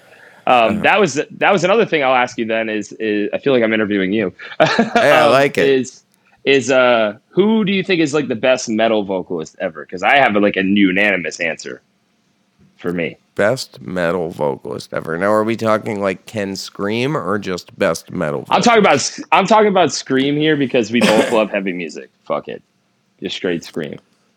just straight screaming. Yeah, I mean, I guess I guess you could take singing into account if you want. My answer is Phil Bozeman, no matter what, because he has the most crazy vocal vo- voice ever. Yeah, I mean, skill wise, I would say Bozeman. I just had particulars as well, like where like I was a suck. I'm a sucker for Tim Lambesis. I'm Yes. a sucker for Mitch Lucker. Um, yes, I'm a sucker for Spencer Chamberlain. ah, that's a good one too. But when you're talking, What's your favorite to- Underoath record? Sorry for being ADHD. No, uh, define the great line. You know, I find myself listening to Lost in the Sound a lot, but I think Define is my. I listen to Define more. Define's my favorite, but I'm also a really big disambiguation. Dude, that's what I was gonna say. I think Disambiguation is one of my favorite records because that was the one without Aaron and Spencer really, really, really stepped up. In my Oh, opinion. 100%. Yeah, people Like- that didn't pay attention, because, man, my local band I was in at that time, we opened the tour they did. It was Underoath, Comeback Kid, This Is Hell, and the Dude, this is hell. and fantastic New York band from Long Oh. Island. Um, love that band. Actually, first show I ever saw was a With Honor and Scraps and Heart Attack bands, and Scraps and Heart Attack ended up later becoming This Is Hell. And yep. But I saw this. I we my band sold tickets to you know open this Underoath show. Which yeah. When would you ever get to sell tickets to open an Underoath show? But Exactly. then the there was maybe four or five hundred people there, and I was like, this is Underoath. Like, how is this not sold out? What the fuck? And people just were haters of when Aaron left, and I don't know, man. Spencer fucking smashed that shit. It was great. Yeah, I, I'll never, I'll never talk down about Aaron because he is a fucking legend. Absolutely. But I, I will say this is that when I saw Underoath without him and the dude from Norma Jean was playing drums and Spencer was doing all the singing and everything, that was probably my favorite Underoath shows that I ever saw when I saw those shows. And I, I can't tell you why, I can't tell you what it was, but like. I don't know, man. Spencer was like such a true frontman, and that's like a, a big thing that like helped me like see confidence in like a band because like dude you know how big of a hit that is like that's like you know not having your dude that sings everything just leave like damn Yeah. and on top of that he's your drummer like that's that's like such a hard thing to like overcome you know Well, and that's the interesting thing about being in a band too, where now, like, you know, you and I, we tour a lot. Like, bands are doing well. We're out there. We can mingle with the best of them. The Yeah. couple times that I've been around, like, one time I'm with a friend of mine and we're smoking, and then it's just the two of us, and all of a sudden he turns around and he's like, Yo, what's up, Aaron? And then he's talking to Aaron. I'm like, What? and then, you know, we, I, this one time I went to the, um, the Underoath comeback record. I went to this like party in LA, this like rooftop party for the release of their record and shit. It was dope. Yeah. And, um, one the only like LA party I've ever been to, and just being around those dudes, like when you see him, I was just like. Oh yeah, I ain't got shit. Like I, I got nothing to say here. I don't know how to fucking do this. Like nah, I mean nah, fuck it, Um, dude It's crazy, bro. dude that's funny because like when i think about like people that would starstruck me like there's only like a honestly like in our direct scene there isn't very many because like like for instance like you said that about underoath like i grew up seeing underoath play all the time. Like if i ever saw spencer and them i would just be like hey what's up? Like i don't know them but you know i saw them since they played to no one. And then like same with like a day to remember and stuff. I i, I think honestly like if i ever met mike shinoda i wouldn't be able to talk. I literally wouldn't be able to talk. Yeah, i'd be like uh yeah, that would be a tough one. Meeting like uh, or I did it with Rob Zombie. That's the one that I remember. I saw. I went to uh, this festival, Fort Rock, that used to be part of the Danny Wimmer Festival uh, stuff with Tyler. Uh, we went there because um, uh, we, I don't know, we just went to the show, and uh, I was walking back through the green rooms, and they had six green rooms for Rob Zombie's band for them to all like get dressed because they all like do that. And he walked out, and I was like, I literally just didn't even know what to say. I was like, "You're Rob Zombie," and he was like, "Yes, I am," and I was like. I hope you have a good day. Just kept walking. I didn't know what else to say. Dude, this is what a screamo nerd I am, okay? So I'm in the airport once and I'm go I'm in the bathroom. And like I turn around, I'm in the line to pee because there's so many people in the bathroom that there's a line. I turn around and two people behind me is Wade MacNeil from Alexisonfire. And I look back and I'm just like, what the f-? and I just get out of line. I'm like, yo, you're Wade. Like, hi. Th- and this was like three years ago. This isn't like when I was a kid. This is like three years ago or some shit. And I just nerded out so hard. And then I remember having the goofiest moment where then later on, after I had like said hi to him or whatever, and I didn't ask for a picture or anything because you know because we're in the bathroom, we both pee, we go our separate ways, and then I'm walking through the airport again later, and he's walking past me, and we wake, we make eye contact, and like he throws up a peace sign and I throw up a peace sign, but then I was like, man, I just threw up the same thing he threw up. Like, why did I do that? I'm such a fucking idiot. Like, oh, like I felt like such a nerd because I have loved that band for 15 years.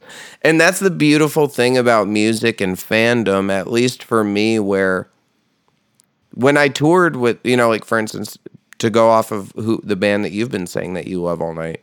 When I toured with Every Time I Die, do you think I had a lot of conversations with Keith Buckley? dude. I didn't. yeah. dude you know what's really funny about that is that um so we did I- i don't know if tyler ever said this either but the reason why we like started taking the band seriously seriously is uh every passing dream did that fucking stupid sumerian battle of the bands thing Yeah. and we made it to la and we went to la and everything and um, what one of the perks of winning our local date is we got to open up the all stars tour in atlanta that every time i die was opening and Ooh. everyone knows in my band or anyone that's even like friends with me knows that like every time I die is like my favorite band ever. And I was like, I'm gonna fucking meet Keith and Andy and be like, I love your band, you know, say something stupid, obviously. I was like 18 at the time. And um we played the show and we we got catering and everything. So it was at the masquerade. They let us like have catering and everything. You know how they are. The ma- this the old masquerade too. So um we uh I already ate and I like left and I went to go set up and everything. And fucking Tyler walks up afterwards and just like, you know, little pep in his step. And he's like, he's like, guess who I just ate lunch with? And we are like, what? He was like, Keith Buckley. And I was like, are you fucking kidding me, dude? Like, what the fuck? How did you get to do that? You don't even fucking care about that band. And he's like, yeah, we just talked about golf the whole time. And I was like, what? like, I was like, you don't even know anything about golf. He's like, yeah, I know. I just kept talking. And I was like, that's fucking awesome. Like, That's so I was just- sick. I was just so mad because I was like setting up our shit, and Tyler just walks up. He's like, "Guess who I ate with?" And I was like, "God damn it!" yeah, and to fin- you know, also just to tag off what I said before too, Keith was really nice. I Oh, just yeah. didn't, you know, I, I I got starstruck, but also You look up to him. I look up to him, and I don't mind that when I look at him, it's not like uh, things just come to my mind to be like have conversation with this person because I like the allure. I like the fact that he is a star to me and that he Yeah. was a superhero to me. Like, dude, I wore fucking flannels and a belt buckle and aviators and had my fucking hair flipped up. I wanted to look like that motherfucker. 100 I wanted to bro. be like him. Like, Bro, one hundred percent, dude. That Yeah. I if he ever hears this podcast, I'm gonna be so embarrassed. Nah, dude, I think it's cool as fuck because I don't want people to front like they're like, nah, man, like I'm so fucking G. I never had any idols. I only idolize Oh. me. Fuck you with that bullshit. No, I Dude. wanted to be like Daryl Palumbo and I wanted to be like Keith Buckley and I wanted I- to be like fucking Dustin Kensrue. And I'm only lucky Dude, that, you know, dude. they're not that much older than me. So I get to still make music in a time and place when they make music. It's a fucking honor and it's a Dude. lucky, lucky situation. So. That's something I look back on, and I'm like, I, I'm just like, it always blows my mind because like in high school, like I, my favorite bands were like Every Time I Die, Underoath, From First to Last, and I'll spill this right now. When I went to see From First to Last at Warped for the first time, they had to cancel because Sonny had the uh, issue with his throat. Yeah. Um, and I legitimately cried, and I was like, "I'm going home. I'm not even gonna stay." And I made my my girlfriend like take me. I was like, "I'm going home." That's She's so gonna take me. sick. I literally, wa- I was. That's so as emo as it gets. dude. So we watched uh, uh, every time I die at 11 a.m. and then they were supposed to play at like three, and then they announced that they weren't playing when I was in line for their meet and greet, and I was like, "Fuck this!" I was like, "I need to go home right now." I started like crying at Warped Tour. It was like 14. Damn. That's crazy. Well, I'm proud of you. I'm glad you cried at the from first to last show. I never got to see them play, but that would have been cool. I would have liked that. You want to know who actually I've probably paid to see more than anyone else? Circa? Survive. Oh, dude, Circa is one of those bands for me too. Um, that I I will always love. But and this may be another weird thing for me, like as a music fan, is that like that's one of those bands that I 100% prefer to see indoors. Like I, Oh, yeah. I don't want to see them at Warped Tour because like their uh, atmosphere in a club is like so much cooler because they played um we have a festival here called Sunfest, and it's like super normy. Like it's usually like like people like uh I don't know like MGK when he was before now, and like like shit like that that plays, and like they'll always have that MGK one, when he still fucking sucked. yeah, or like Ludacris and shit like that. Like Ludacris plays and That's stuff sick. like that. So like, so like normally there's always that one like, like why is this artist on here? Like the last one before the pandemic, Papa Roach played, and everyone was like, what the fuck? And then like Sca- Scary Kids, Scaring Kids played one year way back in the day. That's Um, sick. But uh, I just lost my train of thought. There. Did Circa Survive uh, play? Uh, Circa Survive played one of them, and it's outside. So like, it was amazing to see them play this festival because like all these people are here to see like Diplo playing shit and like Circa Survive's playing. I'm like, this is crazy. But That's then like sick. at the same time, I was just like, eh, I'd rather see them inside. And then I saw them on the uh, the On Letting Go tour that year too, Yeah, I saw them on that. Uh, was that the anniversary? or? Juturna, Juturna. Sorry, Yeah, Jat- Juturna anniversary. I saw them on the same year that they played that festival. dude. If you can just write With perfect balance. records every time, then you get to like do these anniversary tours for your whole Oh, career. dude. Like once you hit the ten year, if all your albums were good, you're good for another ten years, easy. dude it's it is crazy to think about that because circa like ah. every record was perfect for like dude the on letting go tour with the fucking balloons as production was like a fucking cathartic experience for me I I went. I just. I Is that the one that was with Balance? out. Um, no, the one. Well, balance was juturna or was that on letting go Did you turn? Did turn it? Because I saw on letting go. I didn't. yes Yeah, I didn't see the one with balance. I saw. I don't really. Honestly, I fucking blacked out that night. I had trouble that night. Um, that was one I'm not proud of. I uh, I was in a bad place that day. I got fucked up. I got really fucked up. Um, that was bad news bears that night. But I love Circa Survive. yeah absolutely. They're great. One of my favorite bands ever. Seriously. Dude, so good. but with that, and me talking about blacking out, my hoe just got home. So, um, I'm just kidding. She's not a hoe. She's a housewife, and she's not a housewife. She just got home from work. Um, but I love you're the housewife. regardless. I am the housewife actually. Um, and I only call her derogatory things when I know she's in the room. So, I yeah, I do all the cooking and I do some cleaning. But honestly, That's does a housewife even exist anymore? You know, like what is Uh, that? You know, I, I don't think so because if you can't cook and you're a man, like you're you're worthless at that if you can't know? cook and you're a person, you're worthless Yeah, because you're gonna well, I- fucking eat like shit and live off fucking McDonald's. I 100% agree, but if you want to live on the dynamic that there's a housewife, like if you're a man and like your excuse is you don't know how to cook, like you're literally worthless at that. Yeah, point. that's some whack shit. Because like also, it's so easy. You can Yeah. literally log on to TikTok and figure out how to cook in 10 minutes. For real, there are some pretty cool TikTok videos that will teach you how to cook like General Tso's in 30 seconds, which is pretty sick. Um, Yes. yeah, it's more of just a time thing. When she gets home, I just want to hang out with her, so I don't really. Of course. wanna- like I just like to have shit done, so that way we can kick Yeah. it and enjoy each other. No. Which, That's amazing. yes, that's why we're getting married before touring comes back, and I can't wait. It's gonna be super. Oh, I'm so excited for uh, you, bro. You got to live stream it so I can watch. Dude, honestly, yeah, I should do like some sort of ticketed event, like. I Oh, know. ticketed. Yeah, well, I'm gonna give. the- I'll give passes me out. You know what I'm guest saying? Like I'll have a guest list. You know, Dude, I, I, need I need I need the guest list. It's been too Dude, long. Honestly, when pe- I can't wait till people hit me up for guest lists Uh, again. oh, my answer is like, no. My answer is no. 100%. If you are not someone in a band that's asking me for guest lists, like anyone that's not in a band or a family member, you can go fuck yourself. You're paying for the show. You know, the only way that I will let you in on Unless you bring lists- weed. you have to bring weed. Yeah, that's what I was gonna say. Is if you if you 100%. make it effective for me, which I have friends, you know, like that, where it's like, yeah, like you bring some some weed, I'll give you guesties. It sounds good. We'll smoke, and then you enjoy the show, and that's it. Um, which is nice. I do enjoy that. Um, so if you want to bring me weed to a show, you can. Same, 'cause I can smoke weed again. Time. I'll give you a pass, and then you know you save yourself a couple bucks by giving me a couple bucks. I don't know really how effective it is for you, um, but I'll take it. Uh, I definitely used to do that in the Warped Tour days, once or twice or thrice. Oh, Um, for sure. be like, bro, you don't. Come on now. You want that photo pass? You gotta bring me at least an eighth for that photo pass. Bro, that's so funny because I, when we toured together, I couldn't smoke weed again yet. Right, you were on So- Proby?